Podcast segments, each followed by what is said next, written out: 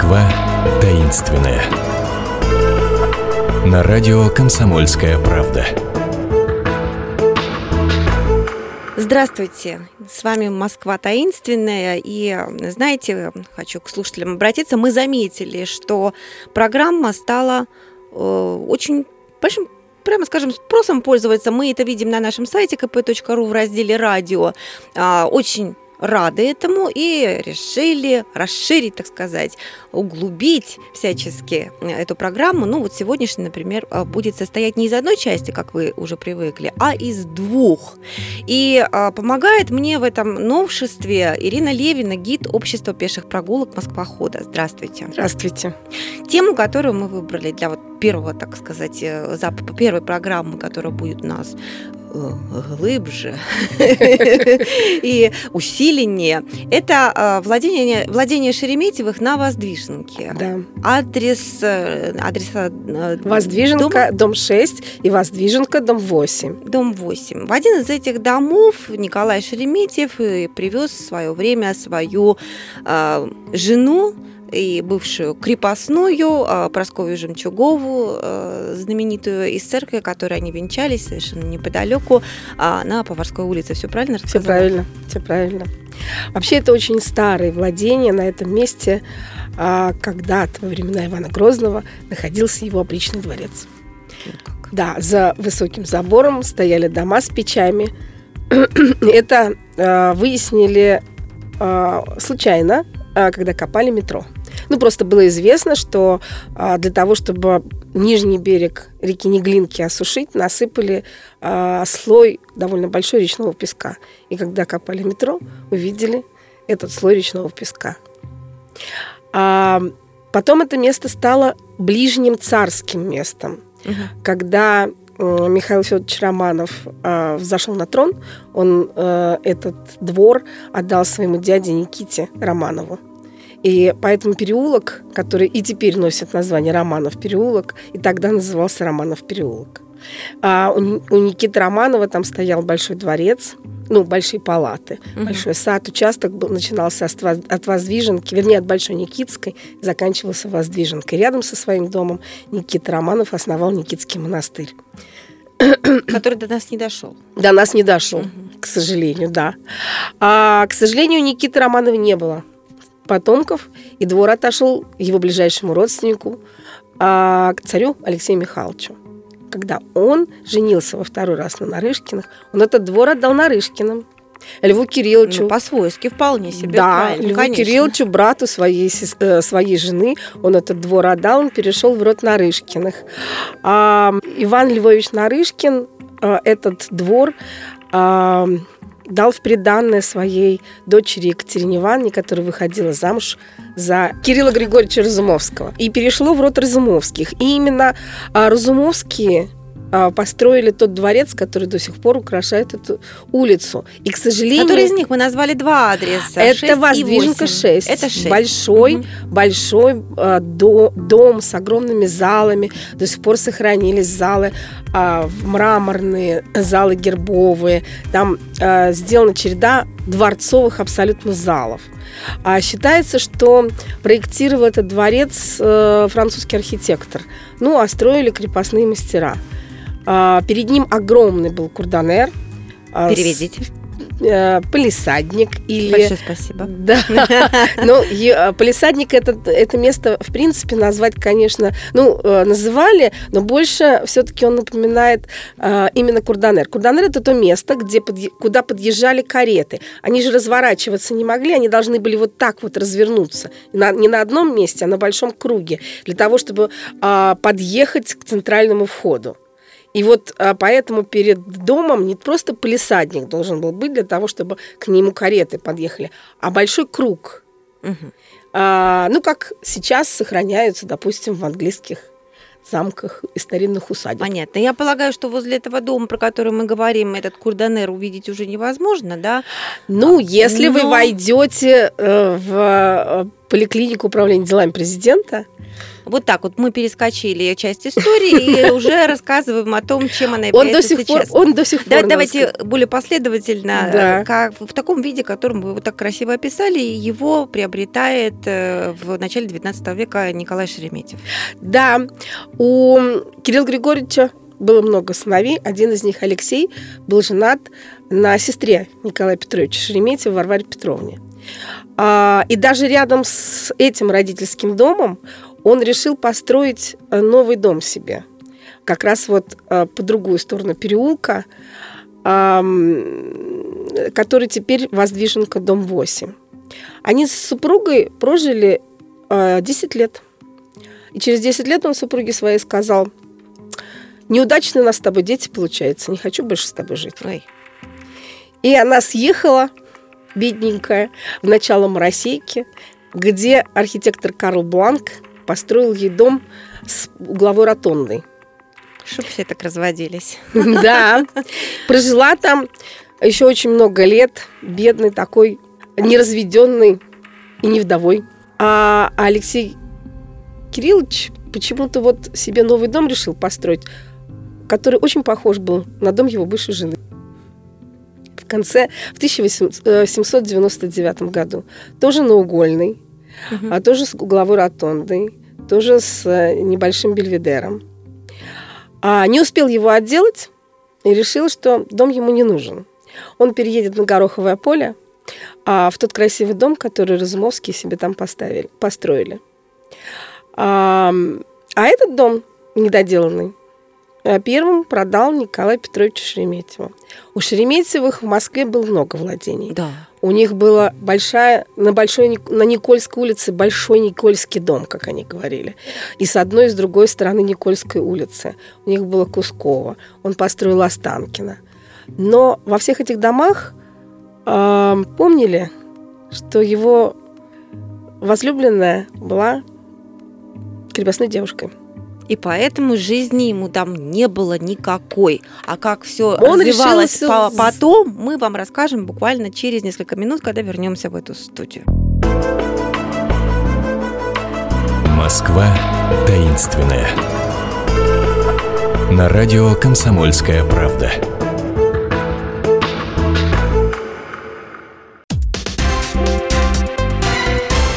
Все проблемы ему по колено. И по пояс любые критики. По плечу разговоры с теми, кто по локоть увяз в политике. Политика в России – это не только скучные речи и предсказуемые выборы. Политика в России – это еще и яркое шоу. Это и схватка не только идеологии платформ, но и характеров и личностей. И потому программа о политике должна быть бескомпромиссной и жесткой, потому что веду ее я, Александр Гришин, политический обозреватель «Комсомольской правды». Политическое шоу «Руки по локоть» с Александром Грижиным. Слушайте каждый вторник в 16.05 по московскому времени. Москва таинственная. На радио Комсомольская правда. Возвращаемся в эту студию, где у нас сейчас находится Ирина Левина, гид общества пеших прогулок Москвохода. И возвращаемся с ней вместе в усадьбу Шереметьевых, которую мы рассматриваем, в которую мы так вот визуально заходим на Воздвиженке 6. Да. Мы остановились на том, как э, Николай Шереметьев, э, поскольку женился на э, бывшей крепостной, никак не мог поселиться ни в одном из тех многочисленных домов, которые и усадеб, которые принадлежали Шереметьевым по всей Москве. То есть ему нужен был какой-то новый дом, в котором никто не знает о происхождении его жены. Ну, как будто, да, это вот совсем новая жизнь началась. Он, наконец, женился на девушке, которую любил, очень много для этого сделал, и дворянство ей достал. И ну, э, расписались они в церкви Семена Столпника, э, венчались На Поварской на улице, Поварской улице, да, недалеко. и э, приехали в этот дворец. И уехали потом в Санкт-Петербург, в фонтанный дом, Шереметьевский, главный, который считался. И больше э, она сюда не возвращалась. А, Она родила наследника и умерла, мы помним, от туберкулеза от чехотки. Ну, а вообще умерла там чуть ли не через три недели после того, как родила, родила мальчика. Ну, родила да. мальчика. А еще тут, через... тут очень хочется сказать, Ир, может быть, не все слушатели об этом знают, есть же еще одно строение, которое э, принадлежит Шереметьевым, но оно сделано во благо обычных людей. Это странноприимный дом, я имею в виду, да. который был построен в память о Прасковье Жемчуговой, когда она умерла. Ну, он начал, э, начал строиться до того, как она умерла. Это они вдвоем с Николаем Петровичем задумали такое э, благотворительное заведение, больница, э, дом для престарелых. И надо сказать, что э, Прасковья Ивановна завещала туда капитал для бедных невест. При этом доме э, раз, четыре раза в год распределяли капитал бедным невестам бедные невесты могли подать прошение так. и получить приданное. Да, вы что? Из капитала, из капитала, который давали Шереметьево. Шереметьевы были очень большие благотворители. И вот этот вот э, странноприимный дом, уж раз мы про него заговорили, да, он возглавлялся всегда э, потомками графа Николая Петровича Шереметьева, графской линии рода. Там же еще Э, тайна такая, что э, Шереметьевский род был очень многочисленный, но только одна его линия э, получила графское достоинство. Потомки фельдмаршала Петровского времени Бориса Петровича Шереметьева. Он участвовал с Петром во всех походах, и Петр ему жаловал графское достоинство. А все остальные его младшие братья не угу. получили Э, никакого э, дворянского титула. Поэтому э, у Шереметьевых был один обычно человек графского достоинства, а остальные его родственники а, были просто дворянами Шереметьева. Когда наступит революция, никакие титулы эти не будут играть ровно никакой роли, однако, а, значит, владельцы этого здания все-таки разрешат ему жить после революции, в какую-то комнату выделить, да, Шереметьеву на Воздвиженке, когда придет революция. Когда придет революция, э, вообще э, этот дом я называю, называю этот дом был э, населен э, очень сильно еще во времена сына Шереметьева. Дмитрий Николаевич, когда вырос, он женился на своей дальней родственнице Анне Сергеевне Шереметьевой.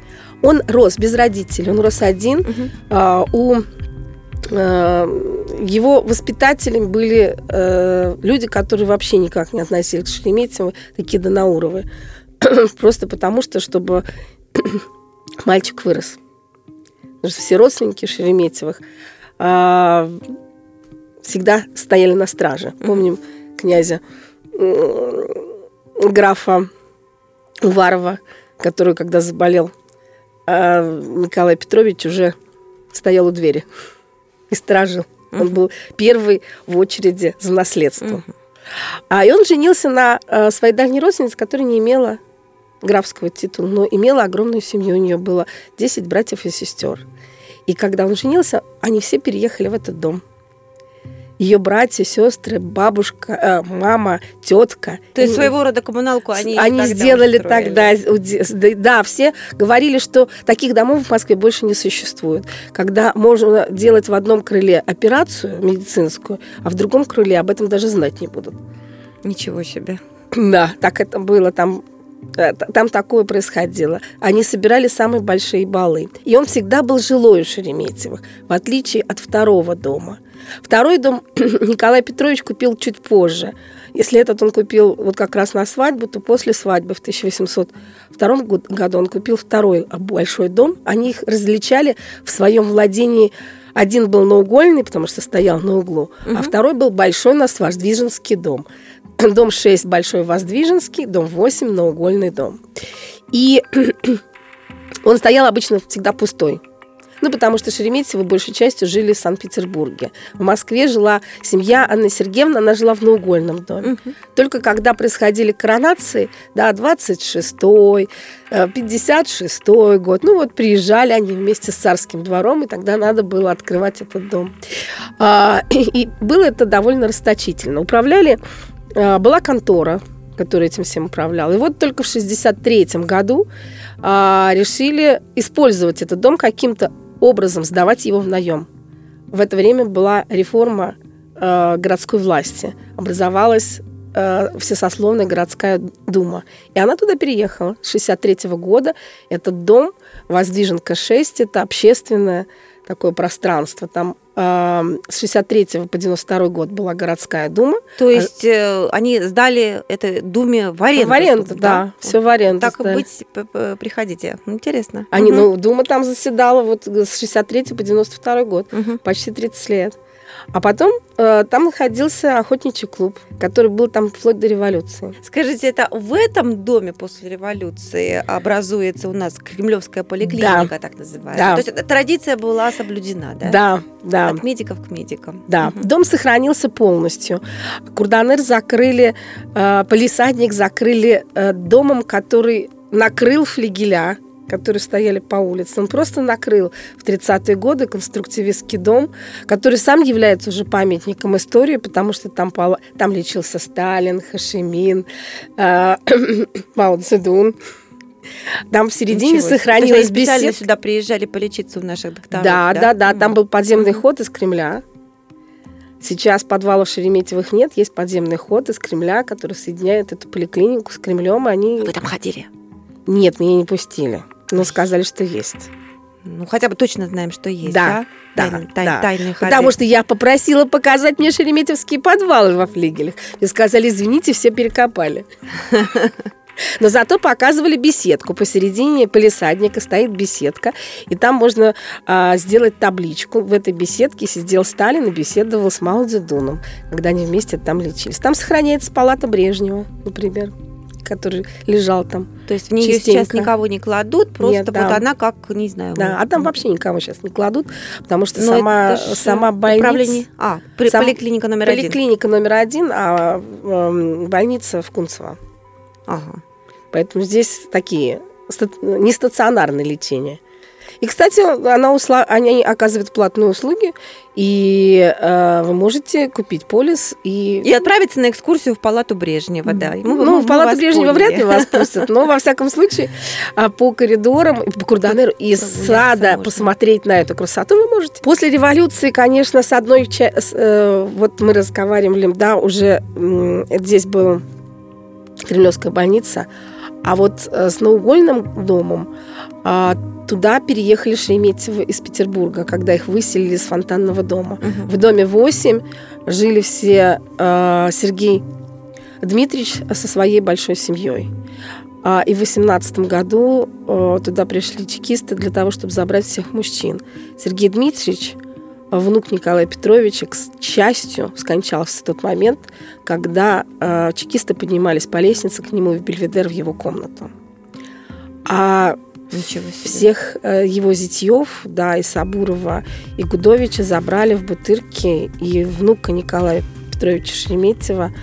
И э, вышел оттуда только Николай Петрович Шереметьев. Остальные все были расстреляны только за то, что они были родственниками графа Шереметьева. Ведь даже во время вот этих э, событий трагических э, они помнили, что их э, предок воевал в Полтавскую баталию. И ведь э, каждый год в годовщину Полтавской баталии они из этого дома выносили полтавское знамя и обносили его вокруг дома. И это было и в 20-м, и в 21-м, и в 24-м году. В 24-м их оттуда выселили. Дома на Воздвиженке 6 и 8 ожили благодаря э, Ирине Левиной, гиду обществ... Э, общества пеших прогулок Москва-хода. А если вы хотите своими глазами, своими ушами, главное, послушать прямо на улице экскурсию, например, Ирины, то запис... записываться ничего, никуда не надо. На сайте Москва-хода ищите себе экскурсию, которая вас устраивает, вас интересует, и отправляетесь изучать нашу таинственную Москву. Мы с вами сейчас прощаемся и встретимся буквально через неделю. Счастливо. До свидания. Приходите на прогулки. Москва таинственная. На радио «Комсомольская правда». Историю пишут победители. Они же ее и фальсифицируют. Я Николай Сванидзе. Я расскажу вам, как все происходило на самом деле. Я выбрал самые яркие и важные исторические события года, а также вроде бы незаметные, но значимые факты, которые оказали влияние на ход истории. Один год из жизни России глазами ее жителей. Документальный сериал «Исторические хроники» с Николаем Сванидзе. Слушайте каждую среду в 22.05 на радио «Комсомольская правда».